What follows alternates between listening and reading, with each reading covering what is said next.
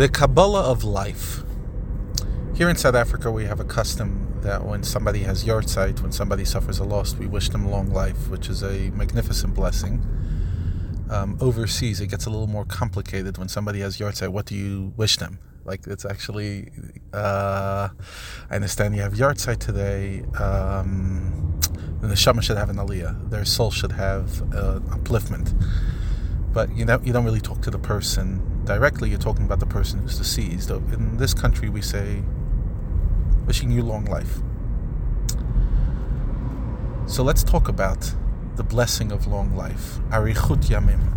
It's a blessing. I mean, we say it in the Shema. Leman Yarichu Yamechem, so that your days should be long and plenty. But here's what we don't talk about. What kind of life? There's a famous Hasidic story about a certain individual who came to his Rebbe, the author of the Tanya, Rabbi Shneur Zalman, and Rabbi Shneur Zalman wanted to bless him with a long life, Arichas Yamim. And he turns to the Rebbe and he says, Thank you, I appreciate that. Aber nicht payer shayarin. But they shouldn't be the life of a low life. In other words, I want a long life, but I also want to know that my life will be meaningful during that time. It won't be low. And he wasn't saying that, you know, I don't want to have old age and disability. That's not what he was saying. Quality of life is important, but he wasn't talking about quality of life the way we describe it. He was talking about quality of spiritual life. A long, meaningful life, a long, impactful life, a life that is full. Chaim sheyesh bahem Torah, as we're going to say in this week's uh, as we bless a new month, we ask Hashem for a life that has within it Torah, love, good deeds, relationships, growth of character. That's the stuff that we ask for. And that's why the Talmud tells us that righteous people, even when they are deceased, are truly alive, and evil people, even while they are so called alive, are truly dead. They're deceased. Why? Because life is not only the idea of breathing. Yes, that is from a medical perspective. But life, the way Kabbalah, the way Judaism sees it, is impact. Not impact on others necessarily, impact on yourself, impact on this world, growth of character, acts of good deeds. And therefore, a righteous person whose legacy is one of good deeds and brought students, children into this world who continue their legacy, that's eternal. Their actions are eternal.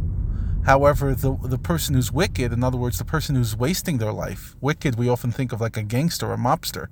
But the truth is, in this context, it's not. It's a rasha, somebody who's just not filling their time, somebody who's not living a meaningful life, who's just sitting and chilling, killing their time.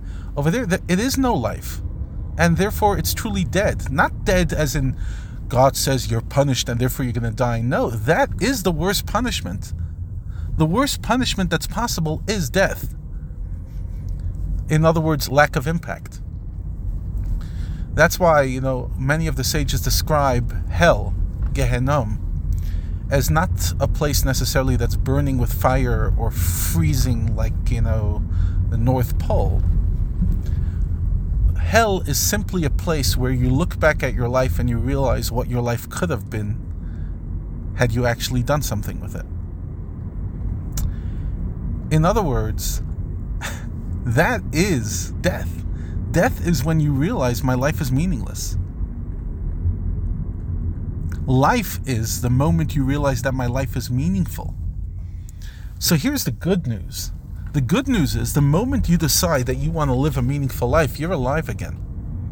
The moment you realize that just living to, to have pleasure, just living to enjoy the, the, the moments of self serving pleasure in this world is not enough, at that moment you become alive when you realize no, I want to make an impact. I want to do chesed.